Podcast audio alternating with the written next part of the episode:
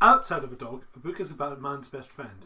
Inside of a dog, you have to have a very large dog because you need to fit in the shelves and, and the book light and the books and a table.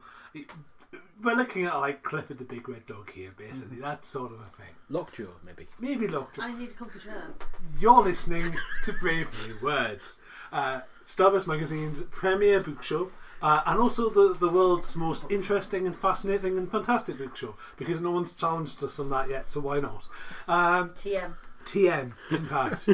um, I'm your host, Ed Fortune, and I'm here with... I'm Ross. I'm Mikey Still. I'm Del. And I'm Anne. So on today's show, if you want to find out more about You Are The Hero, uh, the Fighting Fantasy book, turn to page one thirty-eight. If you'd rather skip straight to the author interview, turn to page four hundred. But before we do all of that, let's have a jingle. This, this is Fab Radio International. You surprised me with these jingles. They're always quite jingly. Yeah, that was that was incredibly jingly. I, Very jingle. Yeah. Bells. Much jingle. Mm. Wow. In case you haven't worked it out by now after listening to the show, we have no idea what the jingle is when we record these shows. They're dubbed in later. The magic, the magic is gone. Next you'll be telling me. Next you'll be telling me that we don't actually know who the lovely author is. Oh, we know who the lovely author is. They're lovely. We wouldn't lie to you. Uh, the thing is, is that we, we do this on the live show as well. So if you catch us at things like Sledge Lit or at World Cons or at Nine Worlds or these, these sort of events that we do, uh, we'll, we'll be around in March for the SimCity Starburst Media City thing. If you catch us on one of those, we do all of this anyway. So we'll have a whole load of guests who look really confused when we go, here's a jingle, and they're like, and they wait and listen to the jingle, and there's no jingle. Um, though we did have one person sing randomly just in the audience. Anyway, it looks especially um, confusing when they wonder who the lovely author is as well. But especially because sometimes it is them. Yeah. Yes. let's, yeah, let's talk to the person there. So anyway, um, should we explain what Fighting Fantasy is in case people haven't, didn't survive the eighties? Yeah. Okay. Well, in eighty-one, uh, Steve Jackson and Ian Livingston, uh, who had founded Games Workshop by that point, were, had been asked, I think, to write a book about role-playing games, and had decided, let's do it in the form of let's let the reader find out for themselves by let's giving them a bunch of choices. Let's never get you know, give let the book do all the work of games mastering and adventure, and they could roll dice and along the way. And they quite liked the idea of having written this book, uh, and it got published. And it was popular, so they wrote a lot more of them. And thirty-something years on, I have a history of it here. So the the Warlock on Firetop Mountain. Why is the mountain called Firetop Mountain? Because it's got red weed on it. It's not because it's a volcano. You oh, always right. assume it's a volcano. It's not a volcano. It's got red weed on it. I've learned something. Yes, I was never supposed to learn something here. No. so so you, you've got a book. I have. I have a number of books because. Uh, a, A few years back, the thirtieth anniversary happened, obviously thirty years after the first book came out. They tend to. They tend to, yeah. yes. Yeah. I mean, you know, they, they don't oh, like being contrary about this sort of thing. Uh, and a Kickstarter adventure had been set up with, we are going to try and make a documentary, we're going to interview the relevant people, and it didn't get back, for, it didn't reach its goal for various reasons. But about two years later, um, one of the Fighting Fantasy authors, John Green, Jonathan Green, uh, decided, well, I'm going to write about it rather than produce a documentary of it. And that got funded, and that was You Are The Hero, which came out three years ago. Shall we just, before anyone starts, Jonathan Green. Jonathan Green. The British yes. author who lives in London, who writes fighting fantasy novels and steampunk novels. Yep. Not John Green, the guy who wrote The Fault in Our Stars. Mm. Yes, okay. Entirely separate people. Yep, mm. apologies. Um, you, you don't get to roll dice in The Fault in Our Stars. You really should, to be honest. um, anyway, moving on. Yes, so You Are The Hero is a history of game Fighting Fantasy game books, which came out in two thousand fourteen, and there was a launch party called Fighting Fantasy Fest, where... where they managed to get together a bunch of Steve Jackson, Ian Livingston, a bunch of the other authors and artists, and a couple of the people who were involved in the publishing, and they had a whole day of uh, adventuring and stuff. And then, not long after that, some of the authors and artists who Steve, who Jonathan Green had had difficulty getting into contact with, finally responded to their email and said, "Oh, by the way, hi." And he said, "Right, oh great, I've got more people I can interview." So I'm holding volume two in my hand, which has just which has just been posted to me uh, again via another Kickstarter. Uh, and the first chapter is about Fighting Fantasy Fest twenty fourteen. According to Twitter, Jonathan Green has recently started a file called You Are The Hero Part three, which I imagine covers Fighting Fantasy Fest two, which happened in September two thousand seventeen. But whether there's more stuff to come after that, I don't you know. Starburst has covered Fighting Fantasy Fest two. I didn't go, I, I was busy doing other things, because uh, there's only one of me and no one's given me enough money to clone myself, and frankly that'd be a terrible idea. But we did send uh, a rather lovely chap to go and take a look um, at Fighting Fantasy Fest two. So what is the so what does Fighting Fantasy uh, sorry what does You Are The Hero do? The first one is they're, they're both a history of game books. They both discuss uh, how the first game book the fight, first Fighting Fantasy game book came about and how the series progressed. Um, so chapter by chapter there is a history of, I think, essentially how Ian Livingston and Steve Jackson founded Games Workshop, how they got into publishing um, books, how they got other people to um, into books, uh, how they, and then they've gone into, okay, well, and now there are maps, and there's a massive amount of artwork, and here are the... What sign? Yes, because I was at the first Fighting Fantasy Fest, and I got lots of people to sign it. Snow, it's it's by Snowbooks, so an excellent publisher. I, I really like them as a publisher. They've got very good taste in, in people to publish. He said very carefully. uh, I, I think I think all of the books in this series are Snowbooks. So yeah, so there are chapters devoted to the are chapters devoted to uh, the apps that have been released on iPhone and Android. Uh, chap there's.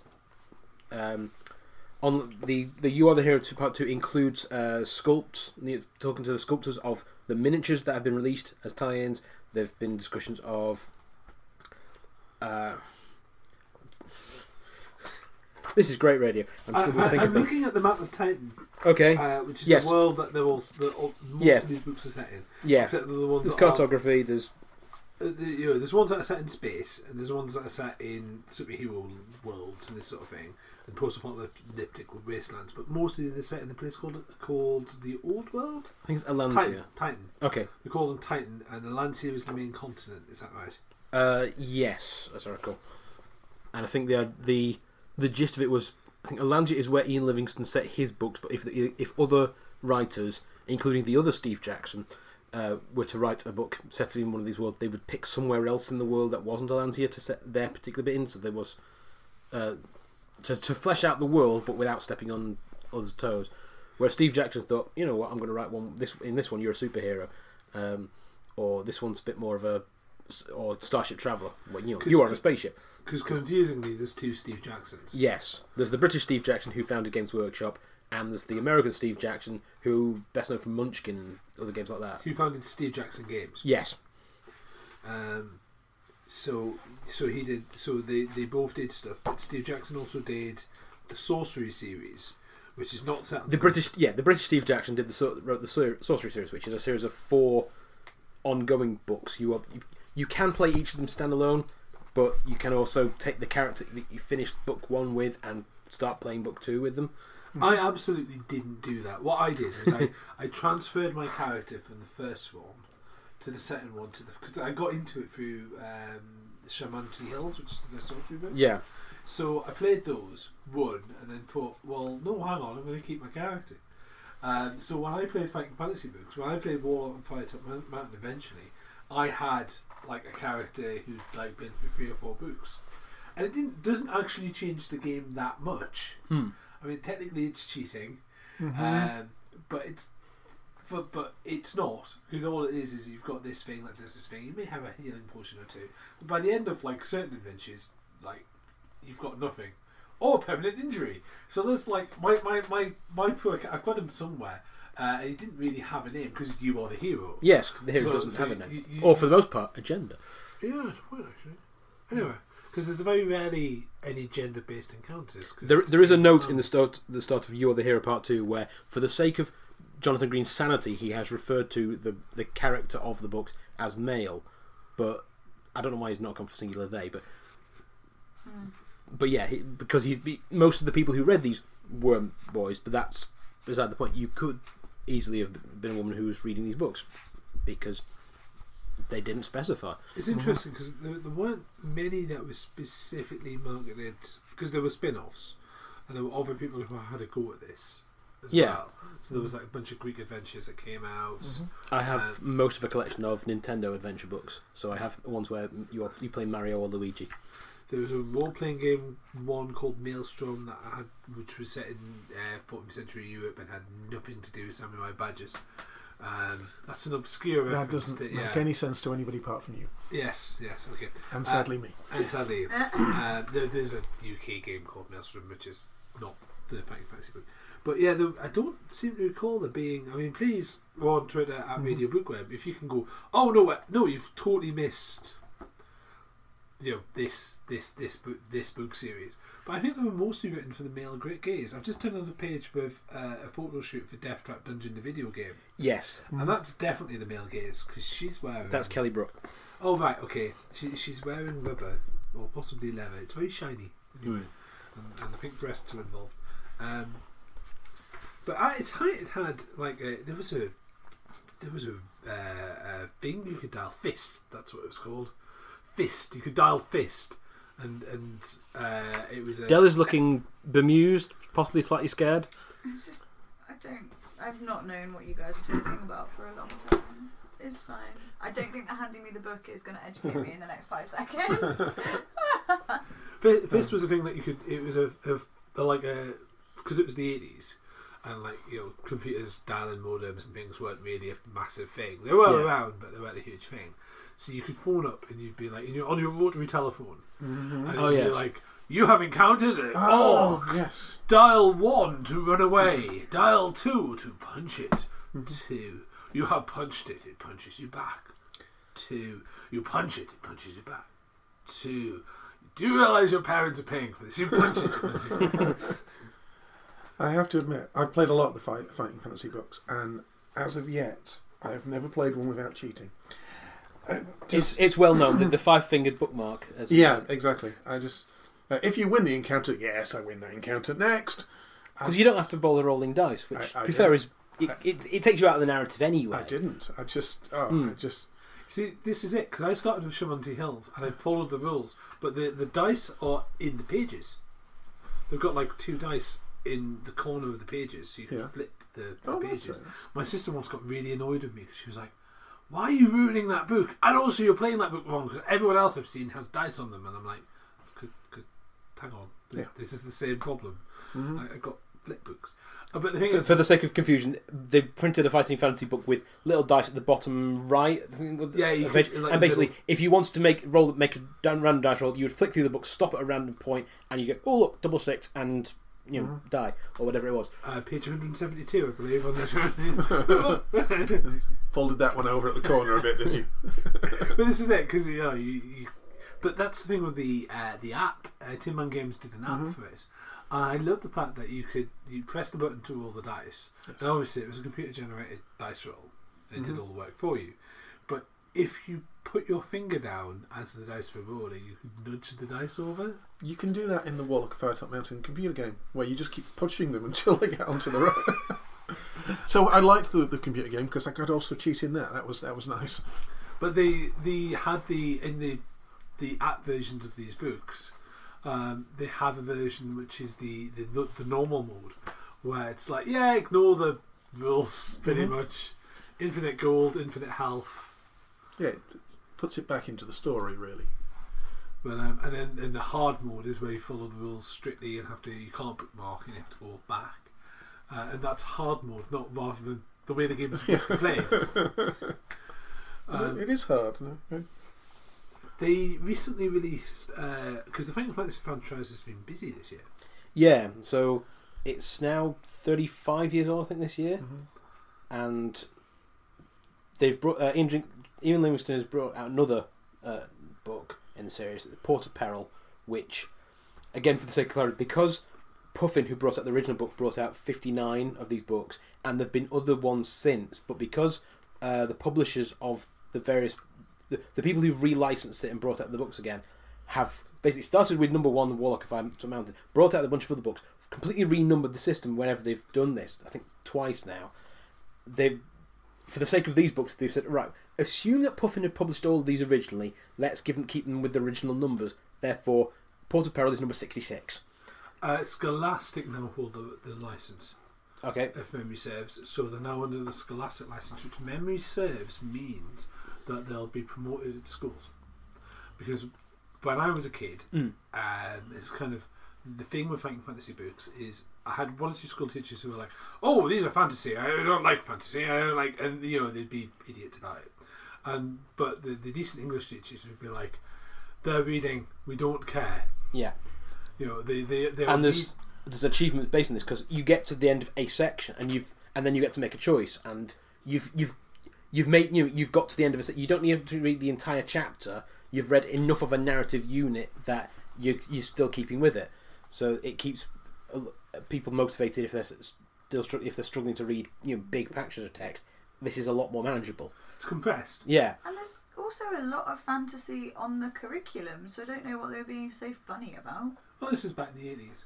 No, but my education was the nineties. It wasn't that far removed. And, like, year five, our book options, each class, granted we didn't get to pick, but, like, each class was assigned different books, and ours was a mixture of um, Stig of the Dump or The Hobbit. So not exactly, like, standard fiction. Like, it's it's genre fiction. Most Shakespeare is genre, really. Like, all the ones that we did at school were, anyway. We did, like, Midsummer's Night's Dream and yeah. those ones, like Tempest and stuff, like the ones that were kind of magic-based. If you've been into um, a W H. Smith's or a Waterstones recently, these they are put in the, you know, the section aimed at, you know, eight to eleven-year-olds, sort of thing. So, uh, and they've brought out six. They've re they've re-released five books along with the new one, Port of Peril. So, Warlock of Firetop Mountain and Forest of Doom and I can't remember the other titles, but they brought out six ones. They are bringing a second batch out sometime in the not too distant future. Are they going to bring out Black Sand, Dungeoneer, Out of the Pit, and Titan? Which I really, don't know. These were these were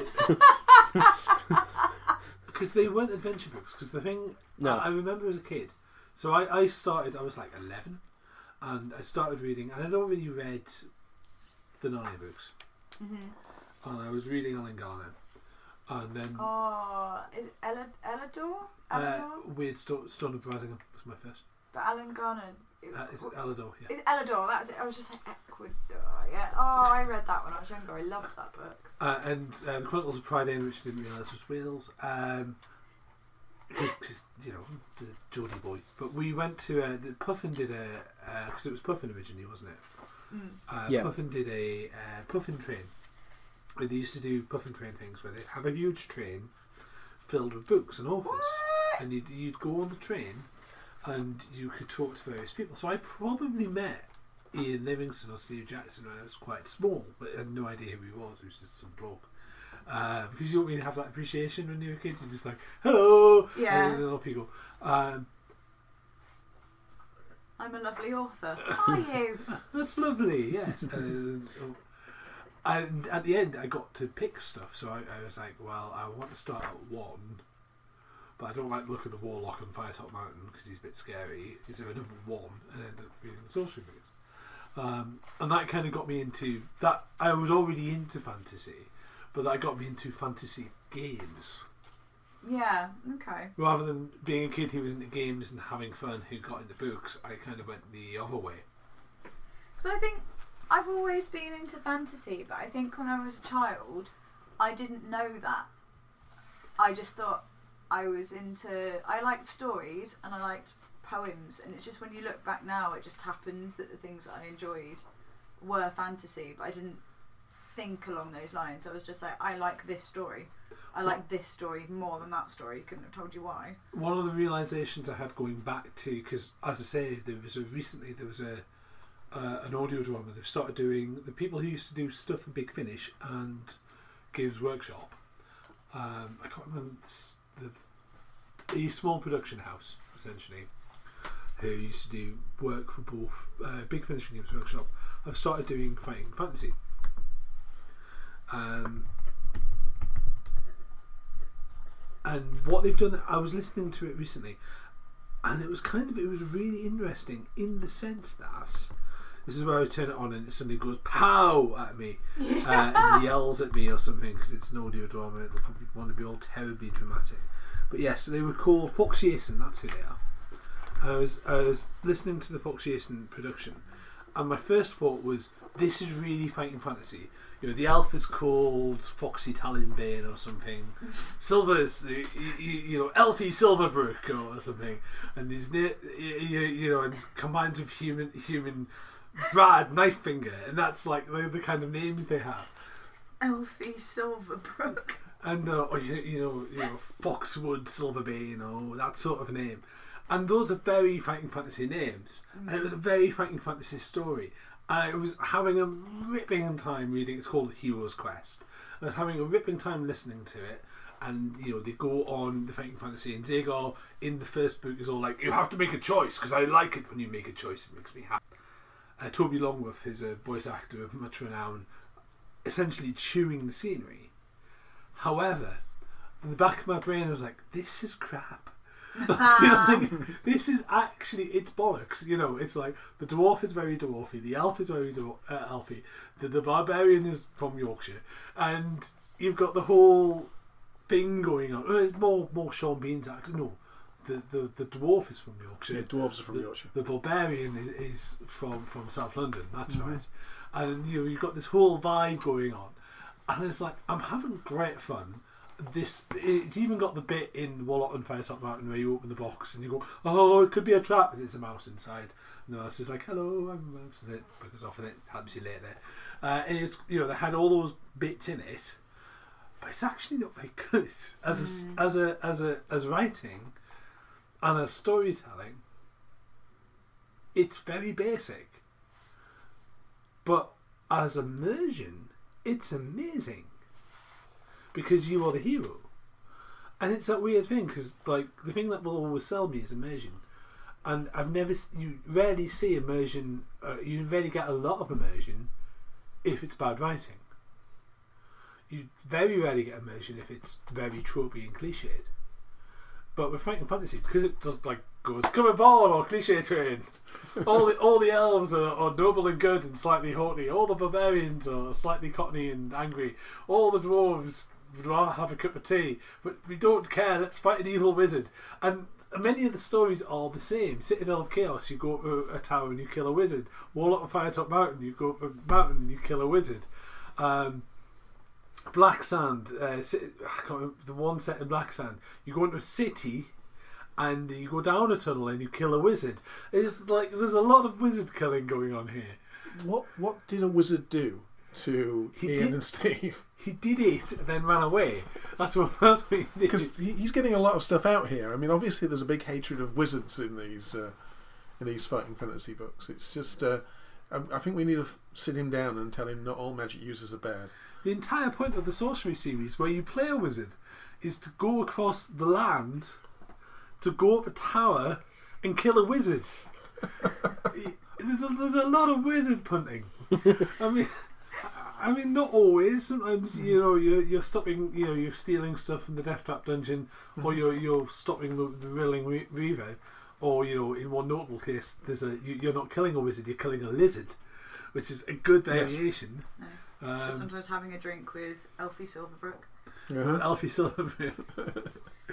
But yeah, there's very there, there isn't a, a Fighting Fantasy book where you just go to the pub. Do you t- do you have another pint? Turn to page twenty-three.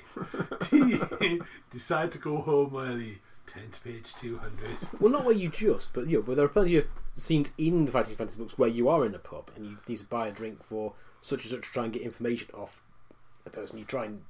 Yeah, you try and you decide, okay, well, I'm, I'm going to befriend the barman, or I'm going to befriend that weird bloke in the mysterious stranger in the corner who clearly has a quest for me, or you know, such as a, there's there are parts you you, there, you know there are um, mm. plenty of opportunities for pubs in in these books. You see, I don't LARP anymore. I don't want to say live action fantasy events anymore.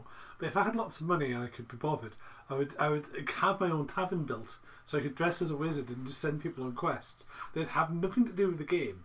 It's like, yours. It'd be one of those moments where you see people wandering around and be like, stop it, he doesn't work here. Yes, you, you you don't need to buy yourself or set yourself up a tavern, just go to a local pub. Just... I'm just thinking of that moment from this, uh, the Order of the Stick Origin uh, book where Roy is desperate for adventurers to join his group so he can go on a quest, and uh, meets Elan the bard, who says, no, if you want to do this, you do this properly. Here's a beard, here's the table in the corner of the pub, you do it like this, you sit down for five minutes, and Roy's going, that can't possibly work, and suddenly there's a queue of adventurers lining up for him to audition. There is a, I, I would say it's an apocryphal tale, but unfortunately I actually know the person who that this happened to, um, where there's a bunch of pagans who right. are doing their nature worship, and they're, they're, they're getting on with their nature worship, and it's a very serious kind of, you know, tree tree worshipping ritual, getting on with it, and they're doing their thing, and you know, serious religious moment, and unfortunately it's a public land, and a bunch of late night LARPers turn up, and they've got their they've got their rubber swords drawn, and they've got their their, their, their bows. Luckily, one of them is one of the, the the pagans is also a LARPer, and just goes, stop. Adventurers, you have gone the wrong way. Your quest is that way, and just redirects them in an entirely different direction. Later, when the, the pagans are like you know load, loading their, their, their Land Rovers with their, their pagany stuff, they they see two guys with radios and high high vis tabards going, "We've lost our players. We don't know where they are." But, uh, it's apparently true. So. As a footnote from, from something from earlier, FIST stands for Fantasy Interactive Scenarios by Telephone. Right. So that might that might be a note that would have been helpful about twenty minutes ago. FIST. Yeah. It's just a wonderful. There thing. Are also notes from here from, about the podcasts that have sprung up, uh, online magazines. There's Fighting Fantasy, uh, people who collect all the stuff, uh, other appearances that it, the stuff's made because there's been a. It appeared on a question only connect to one time, so Jonathan Green's managed to write an entire paragraph about that bit and a picture of. That's all right. Yeah. Well, it's part of. I mean, it's part of the pop culture, but it's also part of the British pop culture. I mean, previously, on when this show was the the book book round, um, we did do a thing called Destiny Quest, which was a modern take, mm-hmm. and it felt a bit PlayStation because mm. what they did, it was a thicker book. And it's the Destiny Quest books are divided into lumps, and you have a map, and you pick your adventure. So you get to it, like the book takes you to a, a map page, and then it goes there are several quests, and then you go on a mini quest. Yeah. And then you come back, come back to the map, and then pick the next one in so in order. And there's colours. You you shouldn't pick a red quest until you've done two greens. Something like that. And it feels a bit it feels a bit PlayStation-y. It feels less of a story, more of a game. But I liked the, the way they cheated that. If you died, you got to go back because you were a necromancer. So it's yes. like you, you you play a necromancer. It's like, you have died. Fortunately, you're undead, so that's fine. Mm. And and the first one, you're not a necromancer, and like you just keep dying. It says somehow you return back to the land. And then like the big reveal, it's not a big reveal because it's in the blurb. Where it's like the big. The big reveal is like, you're in fact undead, surprise! It's like, yeah, no, it's called The Necromancer's The Birth of the Necromancer. I got that in the, in the blurb, uh, or, or what have you. But um, it's not called Birth of the Necromancer. It's Destiny Quest, mm. anyway, it's quite fun. Um, but yeah, it's, it's very much a, a cultural phenomenon. But uh, you, dear listener, by the way, you are the hero. Um, but yeah, um, we can talk about another book if we're running out of steam, which I think we might well, be. Well, these two books are quite lovely hardback, which I don't know, make good for a coffee table. There are. Uh, we also have. I don't know if I agree. I think the artwork's a bit. Nah. Really? Okay. Yeah. So I, was, I think the, it's a product of its time, but I think. If you're going to make a book that's telling the visual story of something you've created, or the one I looked at, Feltner, get some reworks done. Or so r- rather than show illustrations of the books as they came out over the last thirty years. You can do that, fine, but I think there's certain bits that are supposed to be these standout blowaway pieces, and they would just... That, to be honest, the one that Mikey's looking at now looks better. Now this is the but, uh, this is the second. This part two. But yeah, I just think if you look at something and the visuals look dated, use it to tell the story, but then get some people in to do something modern as well. That's an interesting point actually, because if you look at the old, so you look at the old uh, Games Workshop books mm-hmm. from the eighties, and a lot of the illustrations are a bit naff, and there's some stuff that is amazing. And you can tell that that stuff is amazing because they show it again and again and again yes. in everything that you can find. So the cover of Drakenfels, for example, I've seen about eight times in eight different books. Um, but the rest of them are a little bit kind of, you know, not amazing, but they'll do for the, the for the audience and for the budget that they had. Um, and now it's a lot better because yeah. they, you know, because computers exist. And I've been to um, conventions where artists will sit and they'll draw you an amazing book cover digitally on Photoshop as part of a as part of a, a like an entertainment. You turn up and like there's an artist and he's drawing a space marine or a dragon or what have you, and it looks cracking, and it's because what the artist has done is he's already drawn most of the elements mm. and he saved it on Photoshop as he's done it, and now he's putting it together for to de- to demonstrate his art. And to also, you know, practice and to do various bits and pieces, and the technology is so different now. Yeah. Um, and it's and let's be honest, the Fighting Fantasy books were done on a budget. You don't expect Chris Foss style art, no. um, and you're you know, there's Starship Traveller where they have an attempt at Chris Foss style art. It doesn't quite work. But it does for the book. It's fine for what it is, mm.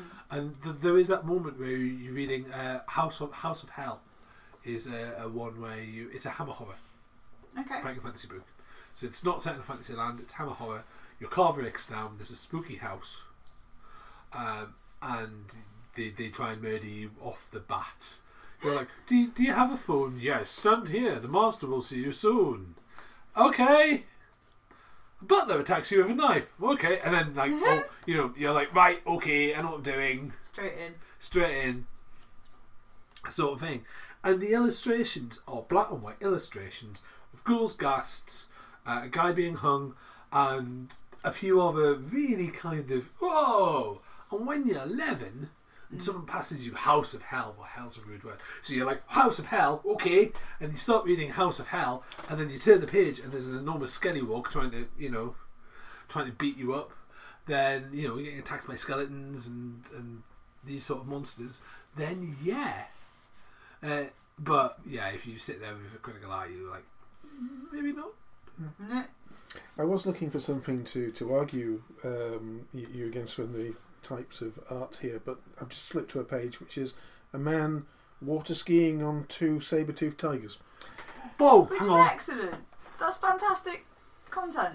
Yeah, that's so, a man water skiing on two, and he looks a bit like um, uh, games designer and um, well-regarded um, uh, academic Ian Stewart. A little bit, yeah. Uh, that's the Daggers of Darkness, apparently. So I think like nowadays there's, as you said, there's a lot of skill and there's a lot of computer programs that people can do things quickly if they need to, but also there will be a lot of very talented people who exist with feelings of love and nostalgia towards these games. If you ask them, would do you a reimagining of images that you have, um, and I think to an extent that in itself would be quite interesting. What would this artwork look like if it was designed now? Mm-hmm. Um, that, that's a reworking of Zagar on the, the pages. Uh, yeah. The Necromancer, which is, again has been helped by the fact there's been app re-releases of these books. So they've mm. uh, so some of the some of the, uh, the Tin Man Games versions of the books have taken the original black and white art and they've coloured it in and have oh, cool. and sometimes have you know, re redone it as you as you suggested.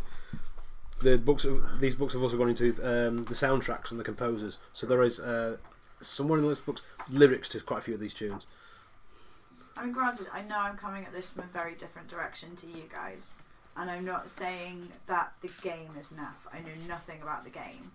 My thoughts just are, if you're going to create a book that is a visual history of something you've created, think about the pictures.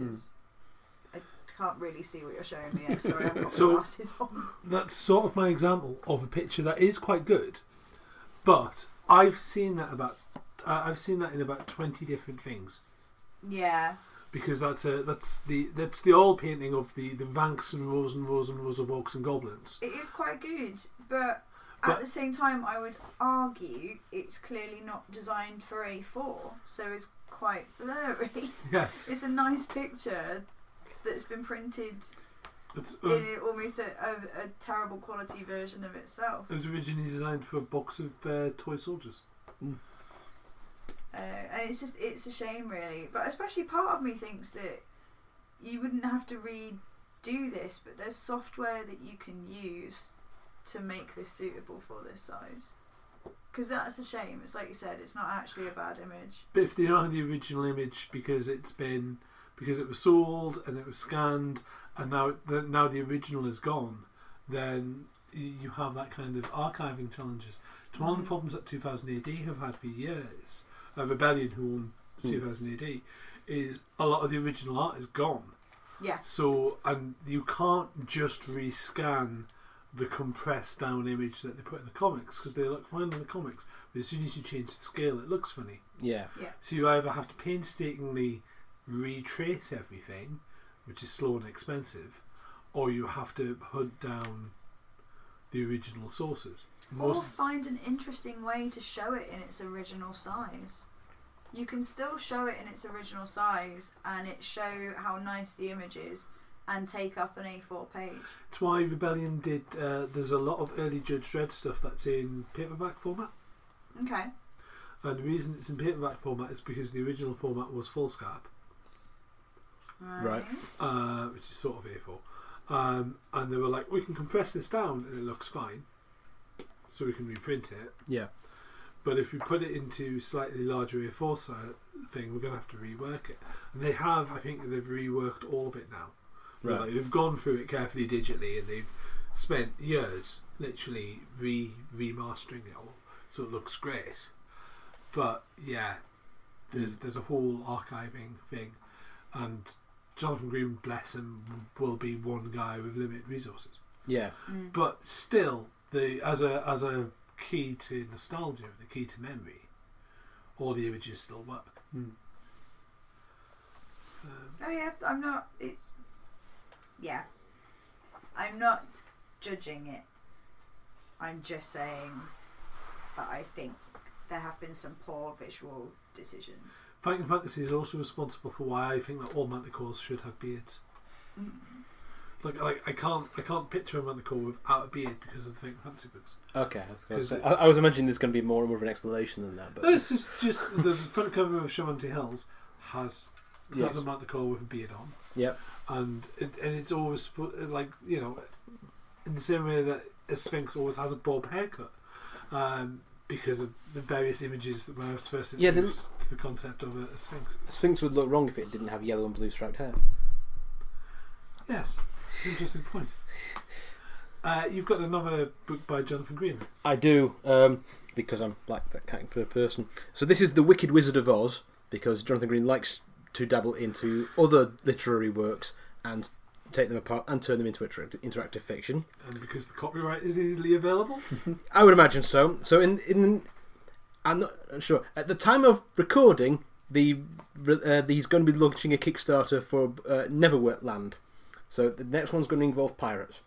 But didn't he do a horror Alice one as well? He's, there is one, Alice's Nightmare in Wonderland as well, which if I thought to bring it with me, I would definitely hand it to Del and said, "This is sounds like your kind of thing." Yeah, have a look. Yeah, there is there is artwork of the characters you can play in the the Wicked Wizard of Oz. The book itself is lovely. It's giant, purple. Big and purple. It's, it's a green. big pa- purple hardback with so, shiny green. The Wicked Wizard of Oz is a choose your own adventure book based on The Wizard of Oz. And being Jonathan Green, he's gone into the steampunk world of it because the Tin Man is a war droid. Yes. Uh, the Dorothy Gale is Slayer of Witches. Mm-hmm. The lion is king of beasts. She has yep. agility nine, combat eight. I'm sure this was not in the Frank Oz book. Endurance twenty. Special abilities include Over the Rainbow and The Pen is Mightier. Well, the thing, yeah, the other two characters, I'm not sure. I don't think the Scarecrow is the Grim Reaper. I'm not sure that right. quite works. He's, and he's got a, a scythe. He has got a scythe. Yeah. So yeah. And uh, you can also play as the wizard himself, who's the technomancer. Yeah. So I, I will pass this artwork to Del as well, because I don't know whether. It's given this is stuff that's been commissioned more recently, this is what possibly you could get up to. I don't know whether Dal's got her own opinion on it. Yeah, no, I think that... Yeah, actually, the Scarecrow looks great. Mm-hmm. I think, to be I wouldn't have gone with a reimagining of the Grim Reaper, because I think you need to play on where these characters originally came from. So for me, like this idea of Lion, King of Beasts, but he the Lion needed courage... Um, potentially, yeah, there's that juxtaposition there, but I think if I was thinking of something for the Scarecrow, I'd have thought of something along the lines of needing to find a brain. Um, the Tin Man has skin. Oh, that sounds scary, actually. No, no, not like skin stretched over a robot. I think right. he's just a man that likes tech. Oh, I see, so he's a well, that's not a Tin that's Man, the that's the wizard. The Tin Man's over there, he looks like a... I wasn't actually looking at it properly, oh dear. The Tin Man looks like an A B C warrior from the um, um, yes. from the comic book A B C Warriors. Well, no, no, from the film Judge Dredd, sadly, but yeah. the original Sylvester Stallone one. Okay, right, I approve of the wizard now that he's not the Tin Man. And now I've actually, you know, read the things. Um, no, yeah, I think visually it looks really cool, but they've... How does it play? Uh, so this is where I, you know, own up. I haven't actually played it yet. But the idea for some of these characters is that as you play through it, each of them has their own starting point in the book. So you, so they've all got their own stories. The books, the stories will intersect, and you know you'll continue to. I, I don't know exactly how it plays. I'm, I'm presuming. I see. I assume, I assume at this point the characters are established. Dorothy is, you know, the Slayer of Witches, rather than she's just, you know, this is a retelling of the original book. Uh, I see Matey's point about the Tin Woodsman being a war droid, because he does look a little bit like Hammerstein from the A B C Warriors and mm. the team of Rojars and Hammerstein. There's some cute little like cross-hatched um, just line drawings in the books as well, in the book, which is really cool. There's not a... loads of them, just like every now and then just a little thing, but I because I think I really like cross-hatch. I think it's a really cool art skill that I don't have, um, but I think if you've got a book and it's black and white, simple line drawings are a brilliant way of making something look not simple. Um, there's a really odd phenomenon that I've noticed with reimaginings of The Wizard of Oz, where when they have an older version of Dorothy Gale, and I've seen this two or three times now, they make her a lady who likes ladies. Okay. Yeah. And it's like, no, I'm, I'm down. I'm down with that. It's not, you know, I've, I've no problems with that. And it's like the first time I saw that, I was like, oh no, that's cool. And the second time I saw that, I thought, okay, no, that's cool. And the third time I was like, is this a trope? Did I yeah, what's, what's, what feels like it's lending it yeah, to yeah. that? Is there is, is there something that I've missed, or is it that yeah. just people are like, you know, Over the Rainbow and that sort sort of pre-association leads to that as an idea? But um, yeah, I think she's definitely in Supernatural, definitely in, I think, um, Once Upon a Time. So Once Upon a Time, yeah. Um, it's a big character point in Once Upon a Time. And I think some of the comic book takes on it as well. Mm. Um, I have to. I can't remember if she is in Every Heart, Heart is a Doorway. I think she might be. Um, there's been a few, because there's a few versions of um, Dorothy Gale. Dorothy Gale in, in a sanitarium, post her adventures. Because that's that's obviously a grimdark fun thing to do. Return to Oz is a really interesting film. Like I used mm-hmm. to watch it a lot when I was little, even though it scared me senseless, and yeah. I felt like it would scare me each time I watched it for different reasons. So like when I was really little, I did not like the Wheelers, and because I was really little, that still kind of carries on a bit. They still freak me out. But then as I got a bit older, I was just like, oh, like. It wasn't the fact that the witch wants to cut her head off. It's the fact that the witch had a room just full of heads. Just heads. that's that was actually really horrible, but when I was really little I didn't really think about that. I was just like, oh yeah, she changes her head, so she has a room full of heads. It's like a wardrobe. That makes sense. I was fascinated with that movie as a kid for a number of reasons. I I'd gotten as a gift, I think, the uh, making of. Mm-hmm. Oh yeah. Um, TikTok was on Blue Peter. TikTok is a great contraption. I really liked that rethinking. But the, the actor, yeah, was the uh, was was on Blue Peter. The... He was one. Of, he was a Blue Peter presenter. Oh, I thought you meant they just took TikTok onto Blue Peter one day. No, they took TikTok onto Blue Peter, but the actor, he was a short-lived guy because he was ill, essentially, if memory serves. Oh, okay. So so he left early because he was he was unwell. Well, I think he didn't. He had, had a short life, uh, unfortunately. But the uh, if memory serves, that actor was like that actor was on, on the show, and also I found um, Fraser Balk fascinating, very strikingly visual. Mm. Uh, and those combinations of things like fascinated me with the Frank Oz books for a while, but I also got the feeling with them that they weren't written for me. That's mm. the chap Michael Sundon. Well, when I watched it, because I hadn't seen it for years and years, and it was on, because I know it's on regularly, but it was on a few, maybe three, four years ago at a time when I could actually watch it, and yeah, I hadn't watched it since I would say I was what I would term like a child or like a teenager. And watching it as an adult, I was terrified for completely different reasons. And it wasn't the Oz stuff, it was the bit set in the real world, and the idea that of like they were considering putting a little girl through electroconvulsive therapy it's is horrible. Yeah, I mean the the parallels between the real world and Oz, yeah. And you think, okay, is is she dreaming it because she is she inspired by such and such a thing in the real world? Is that what's created the Oz world, or is Oz like that and it's just a lot of parallels? Yeah. So you've got all the the wheelers are based on gurneys in the hospital. Yes. And you've got room thirty-six is actually where the therapy contains, so that's also the cabinet where mm. her head is going to be put.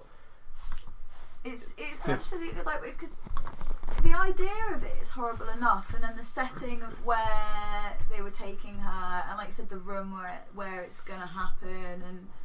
But even like when she's like running away, it's like, it's actually. I just want to point out horrible. When I said when I was talking about the author, I meant L. Frank Baum. Yeah, Baum. L. Frank Baum, not Frank Oz. Do you know? You all got that. Do you know what one of my favourite pieces of trivia from the Wizard of Oz film is? They um the guy who played like the professor when he's going around, mm-hmm. they brought him in a rack of coats that they've got from a thrift store and were like, pick your coat. And he picked one, and he was like, "Oh no, like he wouldn't wear this. It's too, it's too nice." And he was like, "I want a coat that looks like it was a nice coat that has just been worn so much that it's become tatty. Um, so something that had the idea that it was good, but through necessity has become old." And in fact, like basically, he was going through, and he was like, "Oh, it's this one. It's got to be this one." So they took all the others away, and um, that's the coat he wore for filming. And then during filming, um, one day, he just put his hand in his pocket, and he clearly never put his hand in his pocket before, and he pulled out a dry cleaning receipt, and the coat belonged to Frank Baum. Wow. So they phoned, because Frank, Frank Baum by this point had already passed away when they were making the Wizard of Oz films, but they phoned his wife, and his wife came to set and was like, yeah, that's... that's my late husband's coat. So when they finished filming, they gave it to a museum. That's amazing. Yeah, that's... so that's incredibly just mind that, terrifying. That movie's filled with weird coincidences. So and much weird things. Stuff. Very strange, and also a lot of stuff that's total nonsense. There's an awful lot of urban myths like surrounding it, where people are like, "Oh, this horrible thing happened." It's like, no, look, look. If it sounds like it's come out of a fairy tale, it probably has. Mm. Oh, look, no, that's nonsense. But we'll uh, we'll not dive into that because that's a bit, no. bit grim. Um, but um, yes, uh, there's there's also you keep we always forget that there were an awful lot of Wizard of Oz books. Yeah. And to me, it always felt like you know it felt like just as a kid, it felt too much almost that there were so many. But there's, you know, now it seems ridiculous now that we live in an age of long-going, ongoing series that go on forever and ever and ever. But is it me, or did they get darker as they went along, like as he got older? Mm. I don't know them that well, if I'm honest. Mm. They weren't popular when I was little. No, I know the movies, I don't know the books as well. Before we uh, head on the Yellow Brick Road, shall we go and talk to a lovely author? Yeah, yeah. A lovely author. Let's have a, a bit of a chat. Fonda-Lee, welcome to Brave New Words. Thank you. So, tell us about your new book. So, my new book is called Jade City, and it came out uh, just last week. And uh, it is what I call the Godfather with magic and kung fu. It's an Asian gangster saga that is set in a um, fantasy metropolis in which there is magic jade that uh, endows the warriors who wear it with superhuman abilities.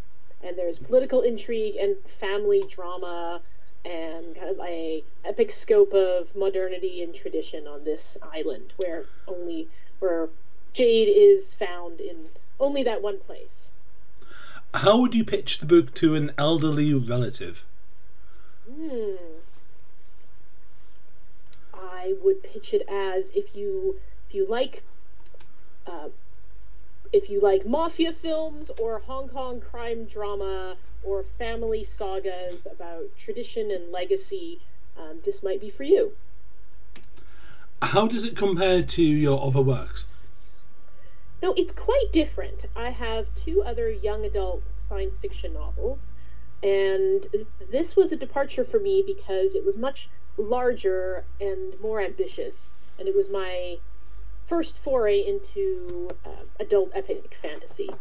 But I think the voice that I have across the books is similar. I, I think anyone who's reading them will realize that it's me writing both books, but it's definitely a, a departure in the sense that I'm moving across genre and across age category.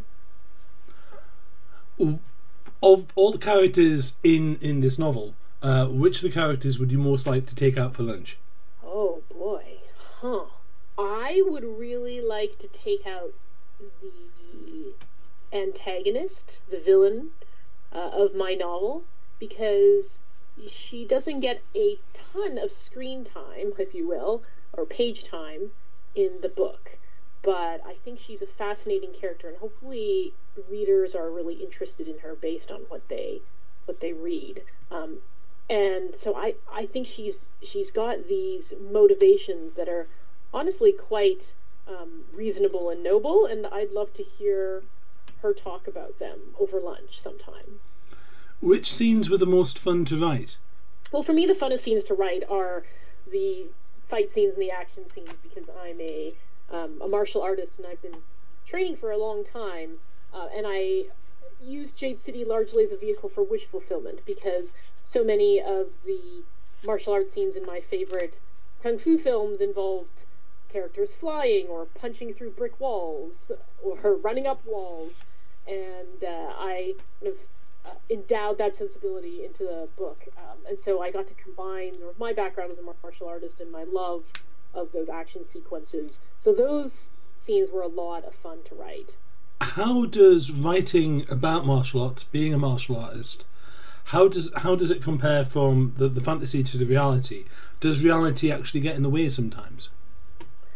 Well, I try to keep uh, my fantasy as grounded as possible. So um, I love fantasy that feels like it could happen, um, in the sense that uh, I tend to write things in which um, the fantasy and the the technology, in the case when I'm writing science fiction, feel like they're really embedded in the society, and there's a lot of familiar cues.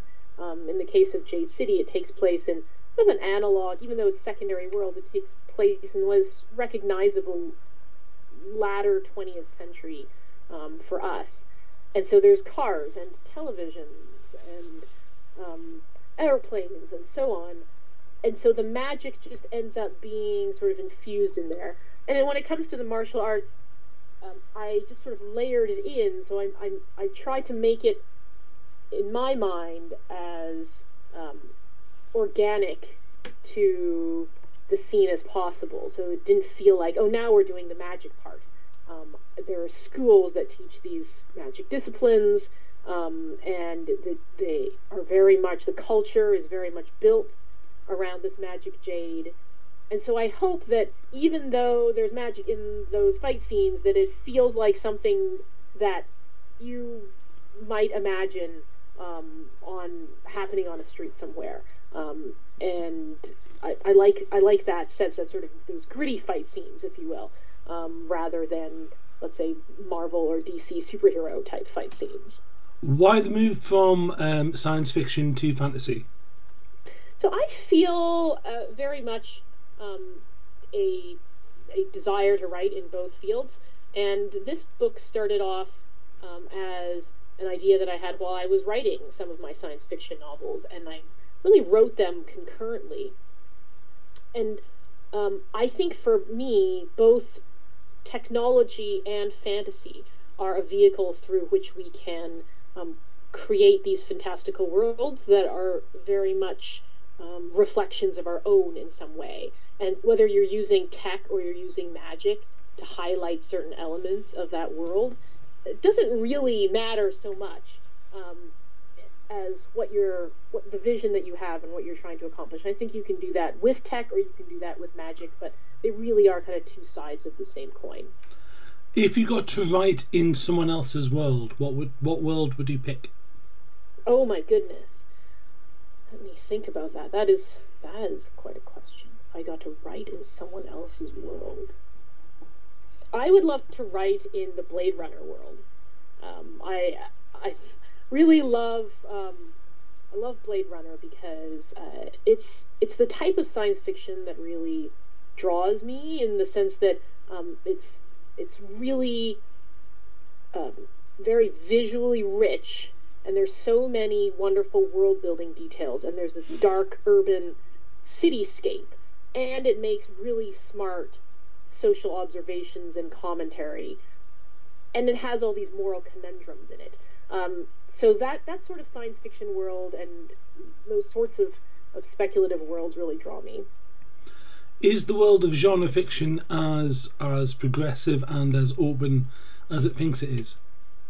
Hmm. In some ways, yes, and in some ways, no. Um, I think that it has certainly become a lot more open and progressive to different voices. I can certainly feel the change in terms of um, appetite for and interest in uh, a variety of different stories, a variety of different voices. We are no longer Um, in a situation where epic fantasy is synonymous with medieval Europe. Um, there's just this wonderful breadth of fiction and storytelling out there. At the same time, uh, you know, I think we are, there are still places where we're a little bit stuck and narrow-minded, and there's certainly uh, still a, a um, you know, certain accepted ways of doing things and norms that, that haven't quite shifted over over the several decades. So I think we're very much a culture in transition. Um, no surprise, given given our broader society. What's next for you? I will be busy writing the second book in the Greenbone Saga for quite some time. Um, so that book and the one to follow it will be uh, will be my main projects. If you got to ask, if you got to meet the sixteen-year-old version of yourself and give yourself one piece of advice, what would it be? It would be keep writing, uh, and don't go into corporate finance. It's not going to be as fun as you think it is, and really you are going to end up being a writer like you always wanted to be. Um, and you can do it. You can absolutely do it. Don't uh, don't sell yourself short.